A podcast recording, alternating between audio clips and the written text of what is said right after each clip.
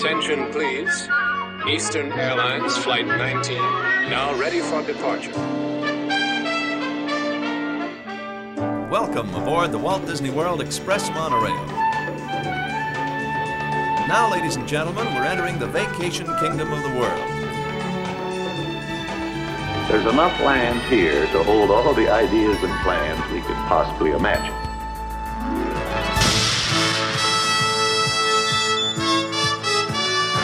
We call it Epcot. Will be our experimental prototype city of tomorrow. Welcome to another episode of the Retro Disney World Podcast, taking you back to the vacation kingdom of the world, the way it was, and the way it is in your memories. All right, welcome to another episode of the Retro Disney World Podcast. I'm your host, Todd McCartney. And tonight we have podcast episode 43.5, where we're going to be talking with Chris DeBeck, who worked at MGM Studios doing the filming. Since uh, we mentioned this in episode 43, that we'd have something coming up um, to go hand in hand with the game show episode. So I think you'll enjoy this. But uh, as with me always, uh, tonight we have Mr. Hal Bowers. How you doing tonight, Hal? Aloha, doing just fine, thank you. Good. And Mr. Brian P. Miles. Yo, from Philadelphia. How you doing tonight, Brian? I'm good. How are you? Not bad. Can't complain. Can't complain. Looking, looking, looking good, Todd. Looking good, Billy Ray. Feeling good, Lewis. All right. So before we get to our main topic here in our interview with Chris, uh, we wanted to remind all of our listeners of the upcoming Lake and Lagoon Discovery Tour. There are not a lot of tickets left, but if you act quickly, you can still get on the tour. We've got a handful of tickets left. Uh, for those of you who may not have heard or are new to listening to us, the Lake and Lagoon Tour uh, is a tour around Bay Lake and Seven Seas Lagoon with the Retro Disney World podcast crew.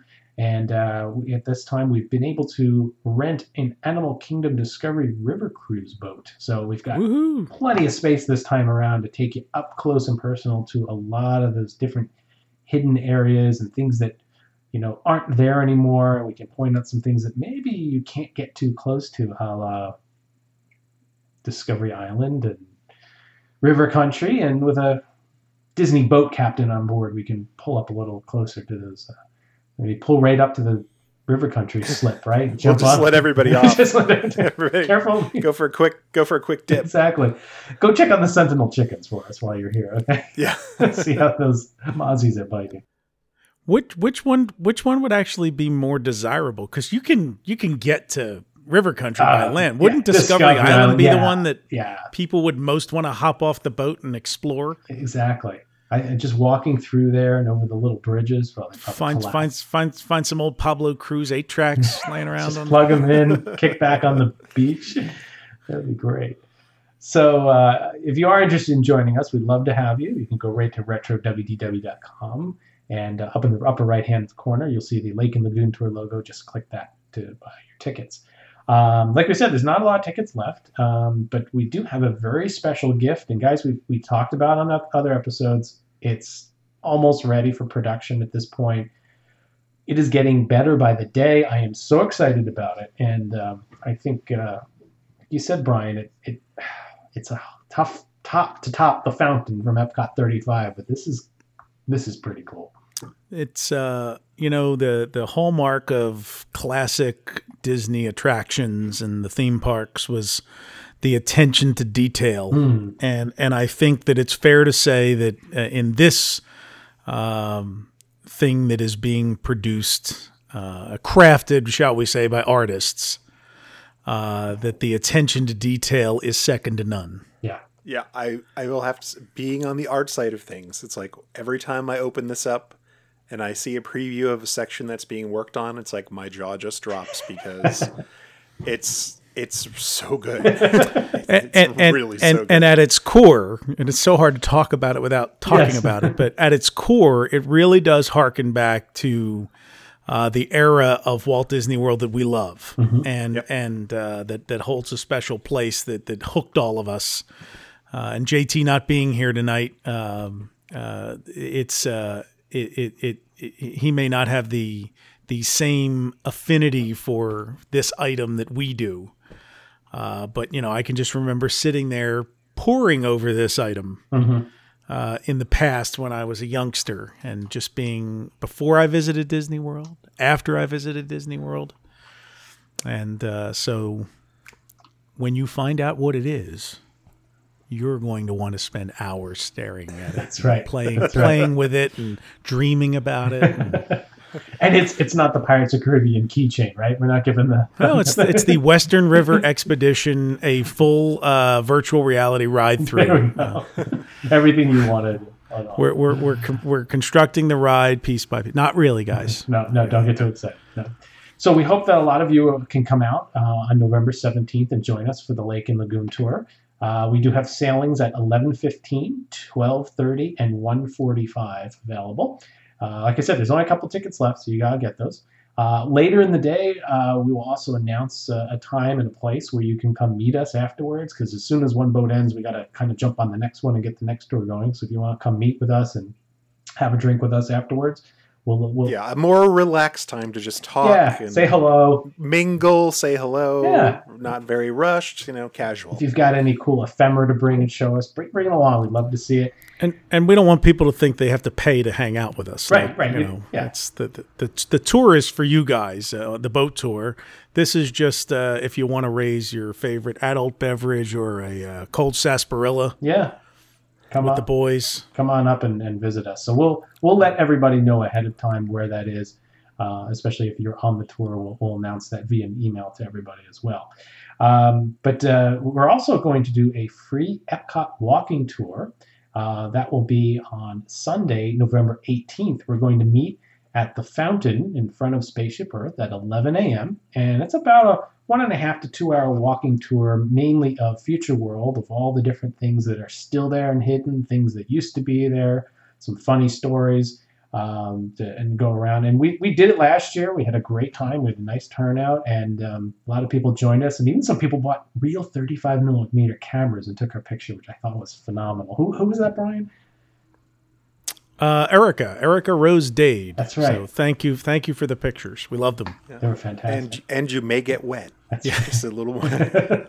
as as I did on on the walk Yes, yes. last year. That's correct. We even that was that was where we had uh, somebody who had the the city card, right? We were able to get into the special meet and greet over at Imagination. We, we we well we had two things we had uh, we had some DVC members who took us up in small groups to see the Imagination Lounge Yep. uh, for for DVC members and we did uh, we we we combined our our Disney Visa cards and got into the uh, special meet and greet section up there as well so right. uh, you know as an added bonus we can't promise any of those things I'll bring my Disney Visa card We'll see. How, yeah, maybe we'll we'll have to uh, Rochambeau to see who can go in. You know, but uh, we'll see what we can do. But we hope to see you there. We'll walk around uh, Future World and uh, and maybe if we're Uh, really yeah. feeling it we'll move into World Showcase this time you never know. There's, there's a couple stories we can tell there. Was it uh, how the, the the Denmark bathrooms? What is it? That's, that's Yeah, Right, yeah, the- the- yeah. Became yeah. Well, there's all kinds of things. So much Epcot to discuss. yeah. Well, we, everybody can stand in the spot where Alex Haley stood and promised us the Africa Pavilion. See you in a year. That's right. He didn't. He didn't say which year. Don't be so we- specific. We do know where that sign was. We have the light identified now and everything. yeah, So you can go recreate yeah, we can recreate point that. the sites. Here's where Israel was supposed to be. Here's where Spain was supposed to be. So yeah, we we can disappoint you all over again. Yeah, exactly. So again, head over to retrowdwdw.com, click in the upper right hand side, no, click in the upper right hand corner where it says Discovery Edition Lake Lagoon Tour for your tickets, and we hope to see you there November 17th, 2018. All right, Hal, so can you uh, maybe give us a little overview here on, on what Chris did down there at MGM Studios and get us started? Sure, Todd. Tonight we have the pleasure of having Chris DeBeck on the phone with us, who is currently working on incredibly top secret projects with none other than James Cameron. Uh, now he worked with James before uh, on some of the specials of uh, Finding the Bismarck and the Titanic, uh, which you may have been familiar with on the Discovery Channel, which was a big deal, and also the IMAX films Aliens of the Deep and Ghosts of the Abyss. But the reason that we're talking with him today is way, way back in 1989, maybe late 1988. Uh, he got his start at a little place that we're all familiar with called the Disney MGM Studios. uh, where he was a producer's assistant on all kinds of crazy things. And uh, we are happy to have him share some of his stories at his time uh, at the studio when it was fresh and new. So uh, please welcome Chris. Hi, guys. What do you want to know? That's a good way to start. Well, how first of all, how did you start? Were you were you a cast member at Disney and then transitioned into uh, into the production side of things, or how did you, how did you initially get your job? All right. Uh, I'm, I usually the story goes a little long, but I'm going to try to keep it short for you guys. Um, no, you're I went good. to Penn State. I went to Penn State for hotel restaurant management. While at Penn State, I got recruited by Disney Walt Disney World College program, and uh, the, I, I spent three months down at Disney and did my internship. I loved it. Thought it was great. We, by the way, were the last class at Snow White Village. We destroyed that place, and then they shut it down after we were done. So, uh, so that you know, so we did that. While I'm at Disney, uh, my manager said, "Chris, you're doing a great job." Oh, by the way, I worked at Captain Cook's ice cream shop at the Polynesian Village. Nice. And uh, you know, my, yeah, my seven roommates loved when I came home because I brought like you know waffle cones and old ice cream and all kinds of stuff from uh, from the store. So, uh, so I did that. My manager said, "Chris, we want to offer you a job in the management training program. It's a four-year commitment. You need to stay here at Disney, and you get to finish your uh, education. You know, I had two more years at Penn State, but uh, Disney was willing to pay for it as long as I signed a four-year commitment. I'm like, yeah, okay, sure, loved it. Within three months of signing that four-year commitment, I absolutely hated it. It just, it was no fun for me because I was working 40 hours a week and then doing 20 hours a week at school at night. So I wasn't having the kind of rip roaring fun that we had while at uh, Snow White Village. The way it's explained to me is that every three months they move you to a different area so that you learn the management training program, and you do that for four years. So the next assignment I had was at Disney MGM Studios before the park opened. They put me in the employee cafeteria dish room. Oh. Oh gosh. Now, I, I was president of the Hotel Restaurant Management Society at Penn State. I was a cocky little bastard when I was there, and now you put me in the dish room. I'm like, really? So uh, it whatever. Anyway, so I, so I went in there, and it, it was pretty miserable, kind of you know as bad as it sounds. Every day, you know, I I I'd play around. I'd throw ice out the little hole that you put your tray in. I'd get, you know, I'd make jokes. I'd laugh at people. And uh, one day, this lady came by, and she said, "Young man, you seem distressed. What's up?" And I said, "Well, you know, I'm just not having a good day." And I told her my whole story, and she's like, "Well, you know what? We offer something called a cross utilization program. Uh, you can come work with me and my department for the next three months if you can get your supervisor to sign off on the paperwork." I said, "All right, great." So I didn't know what she did, didn't care. I just wanted to get the hell out of the employee cafeteria. So uh, I went to my supervisor, and she didn't even look at me. I mean, she didn't even look at the paperwork. She just said, "Chris, we're opening up a studio here, and I need every body I can get." And I'm like, "Really?" I'm like, "Oh, I'm I'm just a body. I'm not even like a, a person, you know." Because yeah, obviously we are open a studio, and yeah, it takes a lot of people to do that. But you know, for me, I, I was just miserable. So this is gonna be fun to hear. So I took off my little paper hat, took off my apron, took my name tag off, slammed it down, said a few expletives, and told her I quit, and walked out the door. As I was walking out the door, she said to me, "Don't use us as your stepping stone." And I looked at her, and I'm like, I have no idea what that meant at the time. So I was so upset. I went back to uh, my apartment with my seven roommates and uh, called that lady who gave me the paperwork. And she's like, Chris, calm down. It's okay. I want you to, why don't you come in to my office the next day and you can talk to my boss and we'll see what we can do. I'm like, okay, okay. So the next day they send me to a trailer way back on the lot. They're still like bulldozing palm trees and clearing lots and stuff. I mean, you know, that's how fresh and new this was. So I go to this trailer and I go in and uh, the this lady that I saw the, the before the following day, she said, uh, "Just sit down. When my boss opens the door, just go in and talk to him about what's going on." I said, "Okay." So I'm sitting there. I'm a little nervous. The door opens, and I, you know, I, I hear the voice of God. It's like, "Come in, young man." So I'm 21, maybe give or take. Um, I go in, and behind the desk is sitting George Burns from Oh God. If you remember that movie Oh Yeah. God with John Denver, Yeah. I swear to God, the guy looked just like George Burns. It wasn't him. but It looked just like George Burns. So he gestures for me to sit down, and then he crosses his arms and says, "Tell me a story." I'm like, "Okay," and then I just start talking, and I, you know, I tell him who I am, what I did, blah blah blah. And then, you know, the last thing I say to him is, uh, yeah. And then my boss said, you know, don't use us as your stepping stone. I don't know what that means, but anyway, here I am. So, you know, he's nodding and listening, and he takes off his giant Lew Wasserman glasses that he was wearing, and he leans across the desk, points his bony finger at me, and says, "F them. You work for me now." Oh. And I'm like, okay.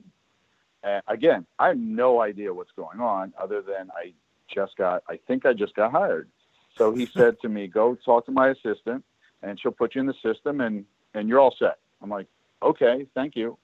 So I go back out, talk to her. She's on the, the computer, you know, looking me up and she goes, oh no, Chris, you've been red tagged. I'm like, what does that mean? Oh, you're a no rehire status for Disney. I'm like, you've got to be kidding! That just happened yesterday. And he's, she's like, yeah, this goes that goes quick around here. I, and I all of a sudden start shaking. I'm like, what do I do? What do I do? Oh my god! She's like, don't worry about it. You're taken care of. Report to Bungalow Six tomorrow morning at 9 a.m. And I'm like, okay. And as I'm walking out the door, I said, oh, by the way, what do you guys do here? I had no idea. So she's like, oh, this is the film and tape department. And I'm like, oh, okay. Now, you know, I'm walking back to my car and I'm driving home thinking, all right, well, I guess it's going to be okay selling 35 millimeter film and VHS tapes in at the Magic Kingdom because that's what I thought film and tape was at the time. So the next day, I report to Bungalow Five, and uh, I'm, I'm told to report to this woman named Sally Hinkle. Um, and they're, you know, bustling. You know, I mean, everybody's running around, going crazy, walkie talkies everywhere. It's like, wow, what's this? So I go in and, and I ask for Sally, and and there's this little four foot ten Southern girl from Nashville. She's loading coolers with bottles of water and and uh, soda pop and all that kind of stuff. And uh, I said, I'm looking for Sally Hinkle. And you know, Sally turns around and goes, "Yeah, I'm Sally. Who are you?" I said, "Well, I'm Chris. I'm supposed to be working with you." And she's like, "Oh, that's great. All right, well, listen, I need you to do this, this, this, and this, and this. Now, uh, how much experience do you have?" I'm like, "Experience in what?" and she goes, "You're kidding, right?" I'm like, "No, I, I don't know. I, I don't know what you mean. What am I doing here?" And she got so mad. She started stomping up and down, going, "Gee, God darn it! You know, they gave me another newbie. I can't. I don't want to train anyone now. Oh my God!" And I'm like, "Sally, I'm a sharp guy. I, I, can do whatever you need me to do. Just tell me what you need me to do." So she she gave me instructions, and for that whole day, I was basically loading coolers, making coffee, all of that stuff. Um, and uh, at the end of the day, I say, "So Sally, what exactly is going on? What are you guys doing here?" And she just looks at me like stunned that I don't know.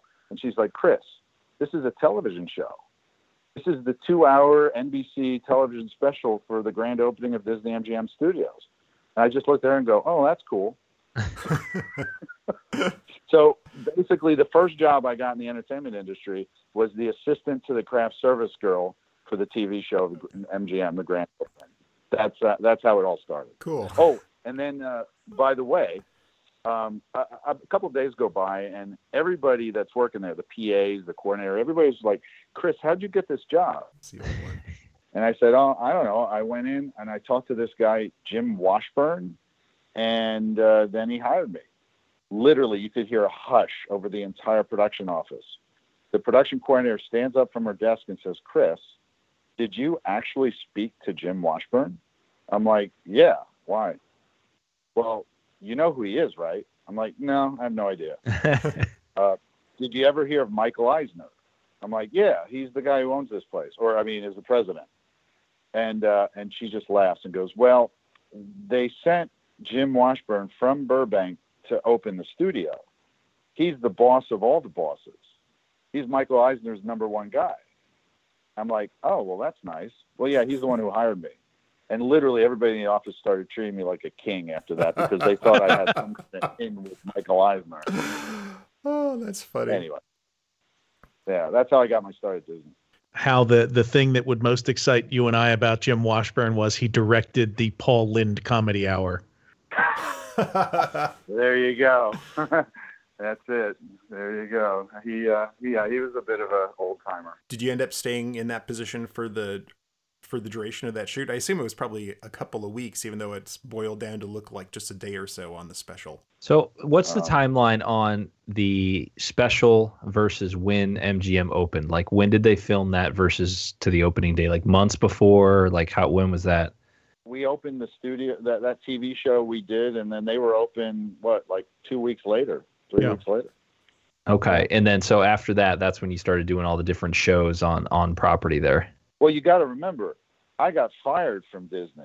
They hired Jim Washburn hired me as a freelancer. I didn't even know that until the the third show. Oh. That I'm like, wait, I don't have to go to school, and I'm like, wait, I don't have to follow that commitment, that contract I signed for four years, and uh, and I was like, well, let's just see where this takes me, and and yeah, and that's what I was doing. So I, I became freelance, kind of without even knowing it. And then the next job I had, um, they asked me if I wanted to be the lead craft service guy because you know I learned what Sally did, and she was from Nashville, and they they didn't want to keep her around, so they asked me if I just wanted to do it on my own, and I said yeah, sure. But uh, I learned enough, uh, and I met all the people at the studio, and they thought, well, you know, let's give Chris a shot. So uh, the next job I did was the fourth one, uh, Fourth of July special. I, I did like four of those, uh, so that was my next one. And then uh, I think the next job I had was like Teen Win Lose or Draw or something like that. I love I that mean, I- show. Yeah, I, I'd have to look at my resume. I, I have it all written down. I've done probably like 500 different shows in my career. So yeah. Actually, we saw you had a photo from Teen Win Lose or Draw on your uh, on your page. That's how I initially found you. So Me and Mark Price. Yeah, what a character. Me and Mark, we are the same age. We were both young, you know, guys. Just, uh, I, I won't say much more about that. Let's, let's put it this way: we hit Church Street Station quite a lot and uh, caught some trouble. So, excellent. uh, so then you were working for that department. Yeah, I ended up working for Film and Tape for six years thereafter, and uh, I was lucky enough. I got to work on everything that came into the studio. I did a, I did craft service for about a year and a half. Uh, you know, had, you know commercials, press events. Um, I uh, I got a nickname when I was doing crafty as the I was called the International Ice Thief. so here here's one of those uh, you know the Disney execs didn't like to hear, but I did it anyway. Um, when I'm doing crafty, I never I didn't want to buy ice. I didn't like buying ice. I thought it was a waste of money because you got all these ice machines all around the parks. I'm like, let me just go fill up a couple of coolers with ice. There's no reason for me to have to buy it.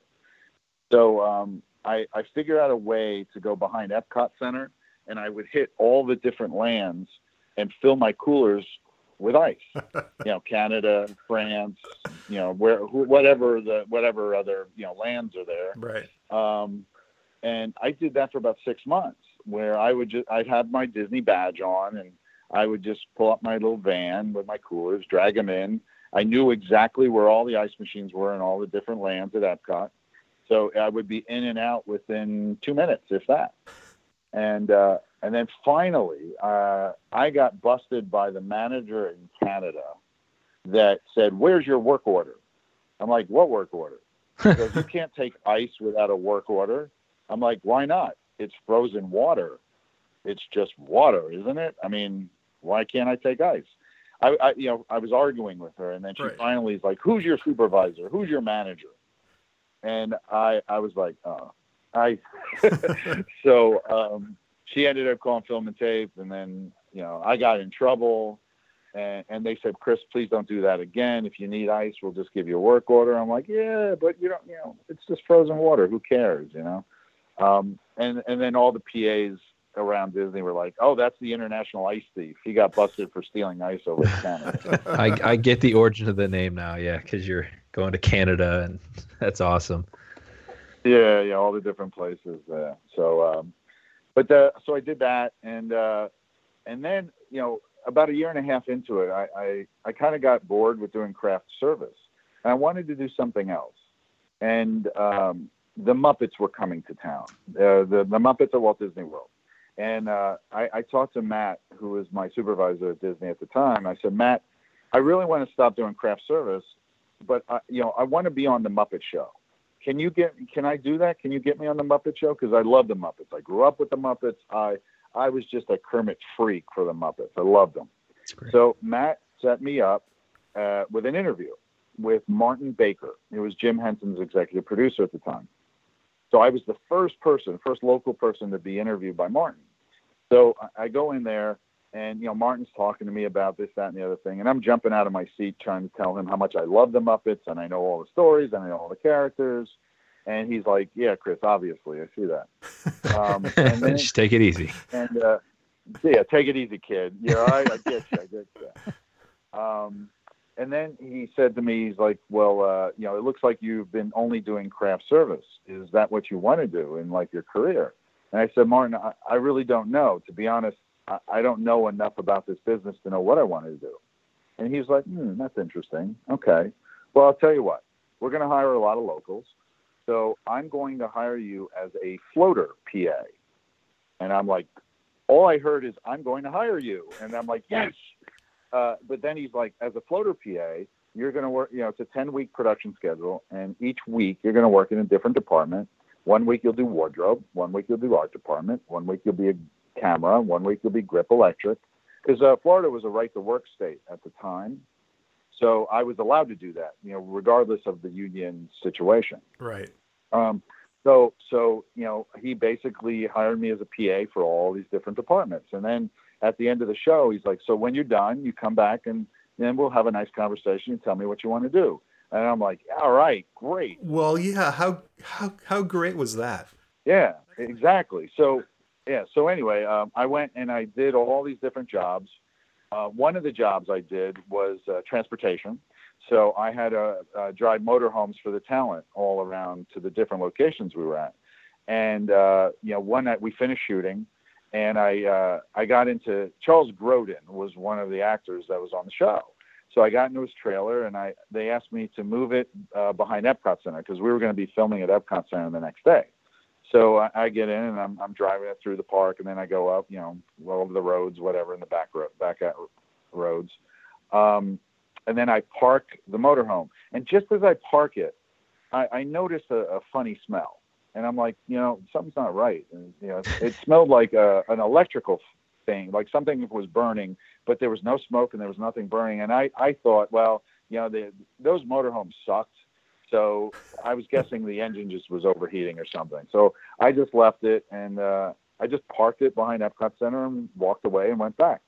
And then I got a call at like 5 a.m. from my production manager going, Chris, were you the one that drove Charles Grodin's motorhome behind Epcot Center? I'm like, yeah, why? It burned down. I'm like, what do you mean it burned down? Chris, there was a fire at Epcot Center last night, and Charles Charles Grodin's motorhome is, is literally just burnt to the ground. I'm like, oh my God, you got to be kidding. And and he's like, yeah, did you notice anything? Did you do anything? I'm like, yeah, there was a funny smell, but I didn't see anything. I didn't see anything smoldering or or you know, I, I didn't see anything burn, burning. And uh, there and he's like, oh, okay. And uh, that was sort of the end of that. And then we all went over there and took pictures with it.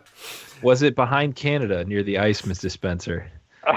yeah, we tried to put ice on it, but it didn't work. No, I'm. International motorhome burner. yeah, yeah, yeah. So that was uh, Charles Grodin's motorhome. Oh man, there's a great picture of it too on your site. It looks like they literally just grabbed like any some random motorhome from Fort Wilderness and like gave it to the stars. It wasn't like a big fancy airstream or anything. It was very No, it w- nothing fancy. Uh, they, were- these motorhomes were used for years. Yeah. Did you en- end up enjoying uh, that shoot since you wanted to work on it so badly? Oh yeah, yeah. Let me finish that story. Um, so yeah, th- th- it went great. I love the Muppets. There was one day I was on the stage, and uh, I was sweeping the stage, and um, Kevin Clash, he he played uh, Elmo, and, but but he also played all, a lot of different Muppet characters on the Muppet Show. So Kevin came out to the stage, and I, I'm sweeping, but then all of the characters, the puppets, are sitting on sticks on stage, and there's nobody around. It's just me. And I just I'm looking at the uh, Muppets, and I'm like, wow, there's Kermit, and there's Miss Piggy, and oh my God, this is great, you know. And Kevin came out, and he said, "Do you want to try one on?" I said, "Excuse me." He's like, "Yeah, hold on." So he takes Kermit off its uh, stick, and he's like, "Here, hold your hand up." And I'm like, "No way." And he's like, "Way." I'm like, "Oh my God, okay." So I put my arm up, and he slips Kermit on my arm, and I'm like, "Oh my God, I have Kermit the Frog on my arm." it was so freaking awesome. I can't even tell you. And and um, you know, I, I know I know there was controversy with Kevin Clash long, you know, much many years after that. But Yeah. Kevin was a really nice guy, and he he he was just really nice to me. And you know, he showed me uh, all the different puppets, and I got to play with uh, the two old guys up in you know the, the old men in the theater. Stat, you know. Statler and Waldorf, yeah. Yeah, yeah, I was I was messing around with them. I was I he I was even creating voices for them, and he Kevin was like, "Wow, you're pretty good. You should think about this." Like, The- yeah, maybe not. Uh, all of those Henson generation puppeteers. I had occasion a couple years ago to have a conversation with Jim Martin, and they're so personable and so nice. Uh, Jim worked on that special too. Uh, he he he he uh, he had some stories to tell from from that production. All those Henson people though were so nice from from the era when Jim was there. Absolutely. And Jim Henson himself was an amazing human being because uh, we were we had a uh, production meeting, and in the production meeting, all the heads of departments were just yelling at each other about budgets and schedule and you know n- typical production stuff. And then Jim walks in, and and everybody just kind of quiets down, and he just smiles, and all he says is, "So, what's everybody want for lunch?"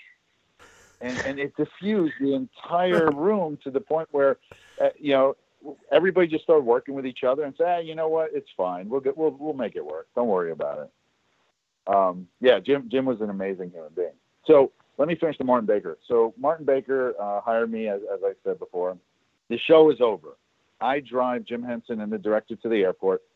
I come back to the production office. Martin calls me and says, Chris, I've heard great things about you. You did a great job. Thank you so much. So now that you've worked in all the different departments, what do you want to do? And I looked at him as serious as I could. And I said, Martin, I want to do what you do. And he looks at me and says, But Chris, you've never spent any time with me during the show other than when I hired you. You don't know what I do. And I said, Oh, no, Martin, I know exactly what you do.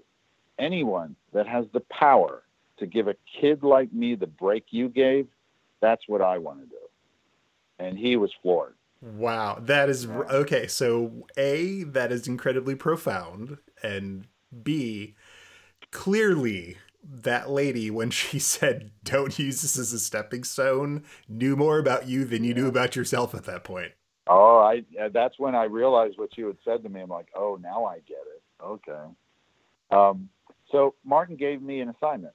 He said, Chris, for the next ten years of your life, if you want to do what I do, then what you did here, you need to go out and do on a movie, a TV show, um, a commercial, a music video, a sitcom, a documentary. Go do everything. Be wardrobe, be art department, be this, be that. You know, do everything you can in in ten years, and I guarantee you, you'll be one of the best producers in town. And that's what exactly what I did. And my resume is all over the place, but it's all over the place because of what Martin told me to do. That that is part of part of that training helped me when I worked with uh, Jim Cameron on his underwater documentaries because I was his fixer. I basically got everything done that needed to be done, and whether I knew how to do it or not didn't matter. Figure it out. That's great. You want to hear about the illegal things I did at Disney? Yeah, sure. Yes. Uh, yeah. All right. So while you're, you know, we're working at Film and Tape, we did all the press events that came in from all the international f- facilities and, you know, stations from all around the world. You know, Disney's 15th anniversary, 20th anniversary, et cetera, et cetera. Um, and we would get assigned parking passes by security because, you know, that's the only way you could get in and out of the parks and the security uh, uh, gates and all that stuff. They never gave me enough parking passes. So one day I just grabbed one of the passes and I looked at it. I'm like, you know what? I could do this. I can Yeah. make these. so I started counterfeiting parking passes, but I only I only gave them to production. You know, I, if a PA needed a parking pass, I'm like, here, just give it back to me. So I, I kind of signed them in and signed them out a little bit, but I made enough of them so I never had to go without. That went on for probably about three months, four months, and then I started getting a little cocky and I started creating something called a gold football. now the gold football is in the cars for VP and above. So only the executives got the gold football. and that would allow you to get full access anywhere you want to go behind the scenes of any park, where, wherever, whenever. So if you want to go park in the Tomorrowland parking, you can just pull right up into Tomorrowland and park your car there. In the back, backstage, behind everything. You know, if you wanted to go in the tunnels. Yeah, yeah. No, no. This was access. This was like full uh, employee access, or even better than employee access. You could go to places where people weren't allowed to park cars, and you would see an executive's car with a gold football on it. No one would question it. Main Street, So, uh, USA. just yeah, pretty much. Um, so I got cocky and I started making gold footballs. Well, one one day uh, I was in. I put a gold football in my car because you know that was me. I, I'm like I'm I'm gonna play gold football boy for a while, and um, I went back again. I always got busted at Epcot Center. I don't know why. um, I was going back uh, Thunder Mountain or no Space Mountain. I was uh, Space Mountain, and uh, the the security guard looked in my car and said, "Why do you have a gold football?" It was the first time that anyone's ever asked me that, and I said, "What do you mean?" Well, you know, gold footballs are only executives are supposed to have those, and you seem a little young for an executive. And I'm like, um, I'm just borrowing my boss's van, and he looks in the back and goes, "What's all the coolers and the Coke and the and the water bottles? That's not. It can't be your executive's car." I'm calling my supervisor, and I'm I'm like, oh, I'm like, damn it. So they called the supervisor. He came over. They grabbed my gold football. They started running it on the computer, and then four more security officers came over, and they surrounded me. They would not let me leave. And one of them, I heard one of them say, "I'm calling the sheriff because this is theft." Oh, And I'm like, hey, hey guys, wait a second. There's no theft. What are you talking about? You know, well, who's your supervisor? And who, you know, who's this and who's that? And I gave them all the names of my bosses. And then uh, Matt had to drive over from the studio and and pick me up. They confiscated my my minivan with all the, the drinks and the food and stuff in it. Oh my god. And now this is this is Disney security. You know, they you know we're on property, so they have full jurisdiction. Um, so Matt says to me, Chris, what are you doing? And and I told Matt the whole story of me making fake car passes and the fake gold footballs, and and he was so pissed. So I had to go and talk to Bob Allen. Bob was running the studio at the time, uh, or like studio manager or something. And uh, you know, they said Bob got a call from security saying, Chris, they want to call the police. They want you arrested because they see this as theft. Because technically, you could put visitors in your van and get them into the park for free by using this gold football. And I'm like, but Bob, I don't do that. I'm driving a minivan with coolers and coffee in it. Give me a break. and he's like, yeah, Chris, I know, I know, but that's the way they think. So I said, so Bob says to me, I'm taking care of this. Don't worry about it. We'll, uh, you know, uh, we'll figure it out. I, I told him I'm suspending you for two weeks without pay. And, and I was like, what? And he's like, yeah, yeah, don't worry about it. I'm not going to suspend you. You're the only one doing this. So uh, just don't do it again. I said, all right, Bob, I promise I, I won't do it again. So as I'm walking out of his office, I, I, I like remember, I'm like, oh, by the way, Bob, you have one of my gold footballs in your car. and he's like, what? I said, yeah, you remember three months ago when you uh, got a rental car and you forgot to take it out and you, you needed a new one? Yeah, that's mine. Pretty good, huh? And he just looked at me and shook his At least they didn't recognize you as the ice guy. Yeah, yeah, no, that, yeah, the ice guy was different people, different security.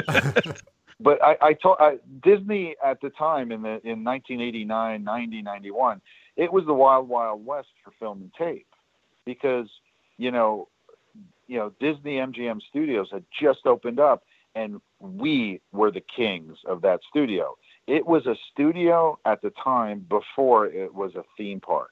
Now it's strictly a theme park, from what I hear. I I haven't I haven't been down in years, so I, I don't know. But uh, yeah, I mean, film and tape got we got everything. Anything we needed to do, we got to do, um, and it was a lot of fun because you know that that's what lured the t- the the studio needed top filmmakers to come in and work at the studio so that the tourists would have something to look at something to see something to watch you know? Right. Right. Now now when you you've seen obviously a lot of studio work television film things like that when you compare to what you know now to what you saw then at the studios was it complete bs was it like a, a full attempt effort like what because we I, I always like i was at the age where i went there and i was like wow this is like i'm really on a movie set oh everything was real that we were doing i uh, i was the assistant to leslie belzberg when oscar Sylvester Stallone's film came to town.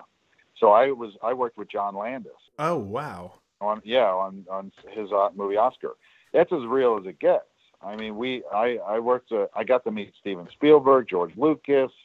I spilled uh, a bottle of water on Teri Garr. Uh, I ran I ran over Leonard Nimoy's foot uh, when a golf cart.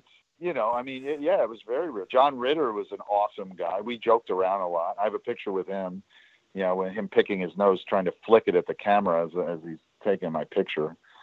Um, no, it, it was 100% real. It was all, you know, cameras, everything was real about it. Um, as a matter of fact, that was the one real thing about the park when it opened, is that it was a working studio. You know, and, and it was a studio before a theme park. Did you guys? It seemed like you guys got the like the best of everything that was current at the time. Um, pretty much, but you know, uh, we Chapman Leonard, uh, Dolly's, they were on the property. Um, post Group, obviously, uh, you know, we had our own post facility there. So, and then uh, camera rentals, we had our own camera rental department, grip electric department. Um, yeah, everything. It was a fully functioning studio when it opened, um, and a lot of different shows. Uh, we did a Michael Jackson was there, and uh, you know, when we were doing, uh, I think it was Let's Make a Deal. Michael Jackson tried to use the bathroom on the Let's Make a Deal stage, and security turned him away.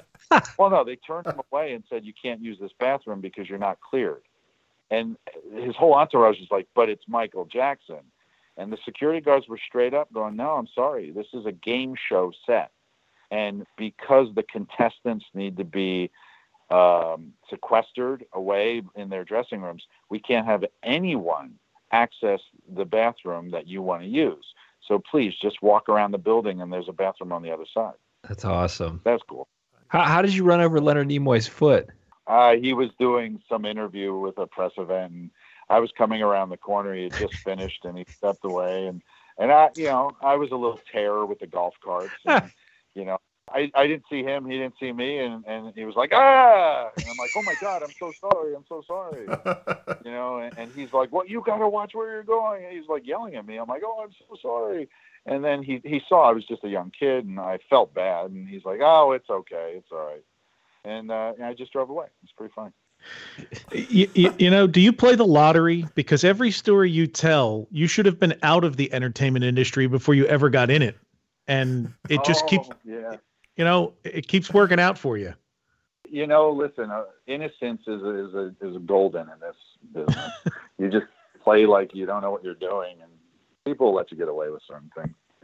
Vanna White was awesome. I mean, she was everything that you ever imagined. I mean, she was just a Southern girl, sweet as can be. I mean, she she was just gorgeous. She she baked a cake for us. It was awesome. yeah, and then uh, I accidentally ran over Pat Sajak too in the hallway. Yes, that happens. Yeah, he he's not as nice, but I, I can't really get into that part of it. he kind of seems like he would be that way, but yeah, we won't talk about that. Yeah, well, yeah. Anyway, yeah, there, there's a few stories, negative stories like that. Plus, he's probably like what five three or something, so it's probably easy to run over him because he was not very visible. Well, again, I was coming around a corner and he was, and we just kind of slammed into each other. Sorry he had a gold football on a golf cart, you know, just hauling ass yeah, around the corner. I did a lot of parades. I did a lot of the uh, Easter parade and the Christmas parade and the and the uh, uh, Fourth of July specials. I worked a lot with Regis and uh, oh yeah, Joan, Joan Lunden. Lunden and yeah, I was actually Joan Lunden's talent PA. I uh, babysit her kids when she was on set. Oh, okay. but uh, Joan Lunden was awesome. I loved her. Uh, but for me, working at the uh, studio, that made me the person I am today. And, and this, the one takeaway I have is that a lot of kids, a lot of people go to film school to work in the film and television industry. My film school was Disney MGM Studios. That I, I give all the credit in the world to the people that worked there and that I worked with, uh, and on all the experiences and opportunities that I had at the studio at the time. And uh, you know, if if I ever stand up and win an Emmy or an Academy Award, I'll thank Disney MGM Studios.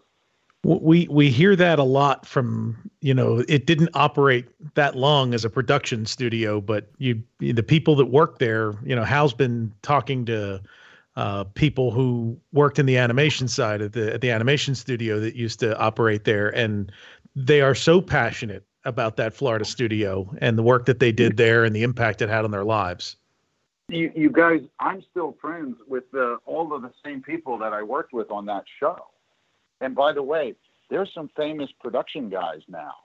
You don't know this, but Shark Tank, you know, one of the executive yeah. producers is Clay Newbill. Clay was my production coordinator at Disney MGM Studios. he was a Jungle Cruise tour guide. No way. so, so Clay's the executive producer on Shark Tank, and he's done a lot of big TV network shows. Jonathan Taylor, who happened to be the nephew of Jim Washburn, he produced the Osbournes. He's got two Emmys for the Osbournes. Wow. Oh my gosh. And then uh, Brent Wilson, one of the other guys I worked with, um, he's just finished producing a, a, music documentary about Brian Wilson of the Beach Boys. That's getting a lot of acclaim. So yeah, uh, we all we all did something. Yeah, one of our uh, TDs, our technical directors, was a guy named Larry Gaetano, and uh, I think Larry works for uh, he's in Washington D.C. doing like NBC News, but he's like the head head head TD guy for you know NBC News. Uh, working with all the presidents and such.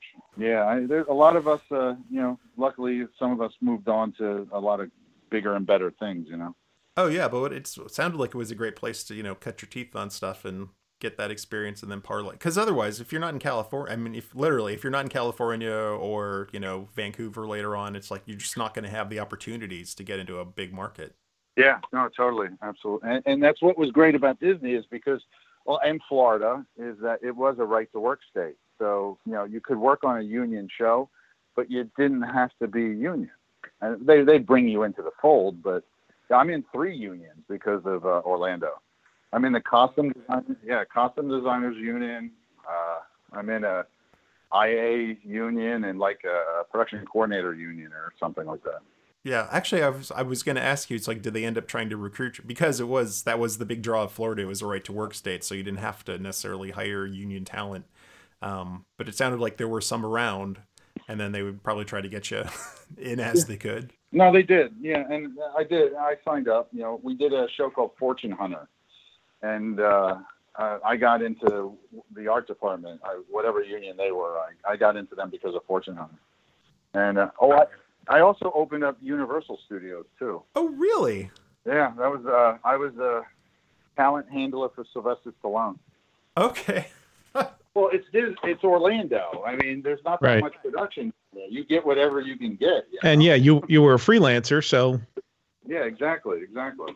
So you truly yeah. have done everything. Eh, pretty much, yeah, yeah, yeah. I even did hair and makeup once on a show. Really? Yeah. It uh, well, the hair and makeup people they got sick. There was a flu going around or something, and we didn't have anyone, and they needed touch-ups for the talent on set. And I've been watching for years, you know, hair and makeup people do touch-ups, and all their gear was still in the trailer. They just weren't there. So I, I grabbed their stuff and I said, "Here, I'll do this. I, I got this. I, I've been watching it long enough. I, I, I think I can do this." So I did hair and makeup on uh, for like three days till some of the people got back. Nice. Oh, and did you did you do a music video uh, like they told you? I did. I uh, I did uh, a music video for the Mickey Mouse Club. Oh, okay. Yeah, but it was with uh, Justin Timberlake and Britney Spears, but they, they were little kids. They were like 10 years old. Right, right.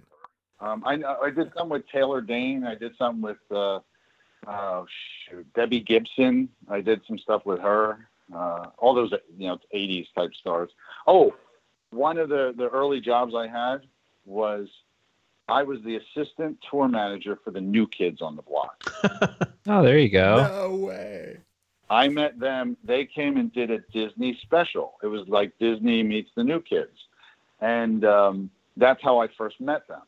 So I did that show. They, uh, you know, again, I was similar ages of the guys, and they decided to bring me on, and I went on tour with them, and th- it was insane, absolutely insane. And I still have memorabilia from the New Kids, and it, it, it's pretty funny stuff. I got a few pictures. Um, I, I, I enjoyed it. It was a lot of fun. It just it just sounds like you ended up you ended up having a really great life from and could you imagine if you just would have went into management and just managing some hotel somewhere today instead? I I can't even tell you where I would be if it wasn't for me getting pissed off at the my supervisor at the dish room. Well, Chris, thank you. This this has been absolutely wonderful, and and thanks for sharing all your stories. And uh, we will definitely be back in contact again uh, with you for for some more stories later on. You got it, guys. I love I love talking about this shit. And uh, if I find I, I actually have a ton more. I'm a hoarder for paraphernalia, and I have every single production badge. I saved them all from when I worked on, on the backlot. Oh, cool. Right. We might we might need them for our MGM 30th anniversary event, so we might borrow them from you. And and if you can make us one of those gold footballs, yeah, sure. All right, guys. Well, take care. Thank you so much. Thanks, Chris. Thanks. All right, Chris, I really thank you very much for that interview. It was really awesome to, to hear all these wonderful stories. And Hal, thank you for, for setting that up. A really great job getting this stuff together. oh my, could couldn't it's the resist. perfect companion guide to our game show episodes. You know.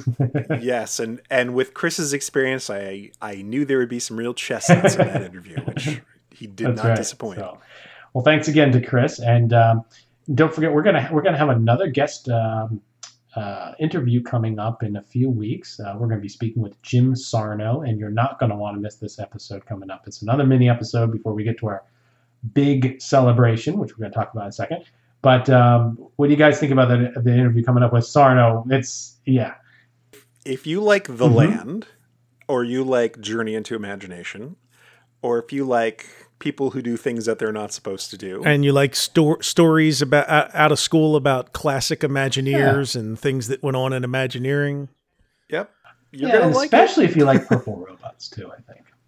or Teddy Yeah, Ruxpin, even or Teddy Teddy Ruxpin. Ruxpin. It's a it.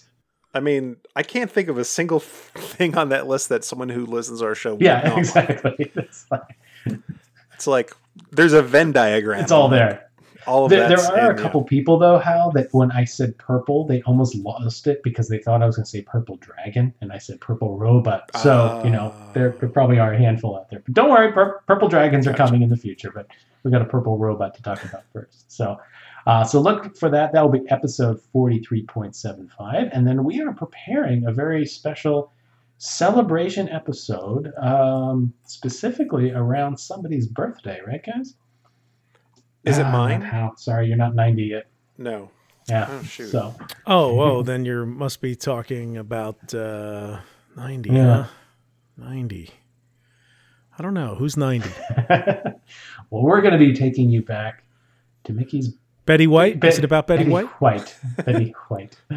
We're going to be taking you back to Mickey's birthday land in celebration of his 90th birthday coming up this November. So you want to definitely look in your podcast app exactly for November 18th. That's Mickey's birthday. Well, we'll be taking you back to Birthday Land, which then became Mickey's Toontown Fair and Starland. And there was another one, another name thrown in there that we're going to talk about that not many people remember. So we're going to talk about that as well.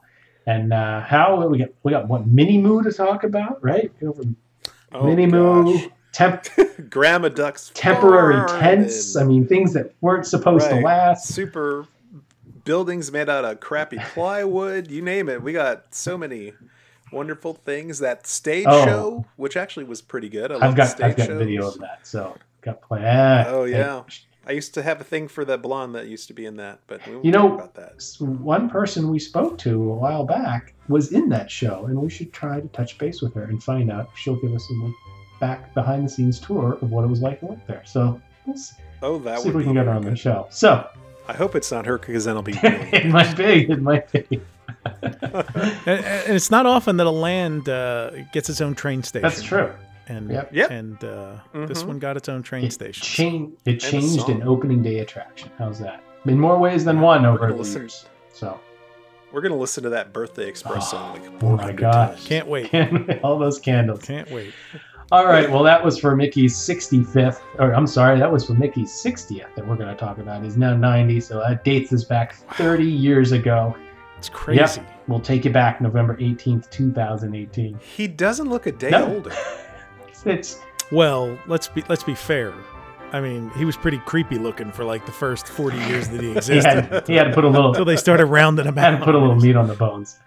Yeah. Do you think he got some of that Dick Clark Well, stuff? and he- Yeah, yeah, that's probably it. He He's- did get a little sly and cool there in the, in the late 80s with his jean jacket and Hmm. sneakers. Maybe he's like that. Maybe he's like that mouse from the Green Mile that's just going to live for, you know, for hundreds of years. Well, set your clocks. November 18th, 2018, episode 44, Mickey's Birthday Land will be arriving in your inbox. Until then, we'll see you then. Give us a shout out on iTunes if you can. Send us any of your questions and comments to podcast at retrowdw.com. And until next time, Brian, take us out. Follow Todd McCartney and Retro WDW on Twitter, Instagram, and Facebook at Retro WDW. For all things Retro Disney World, including exclusive merchandise, visit us on the web at RetroWDW.com. On Twitter, follow our web designer Jason Bartell of Deepwater Studios at JasonDWS, our announcer Andre Gardner at Andre Gardner, and follow our hosts Hal Bowers on Twitter and Instagram at GoAwayGreen and on the web at kingdomofmemories.com. For JT Kujar on Twitter at LS1JT, on YouTube at Rubber City Motoring, and on the web at rubbercitymotoring.com. And you can find me on Twitter, Facebook, and Instagram at Brian P. Miles.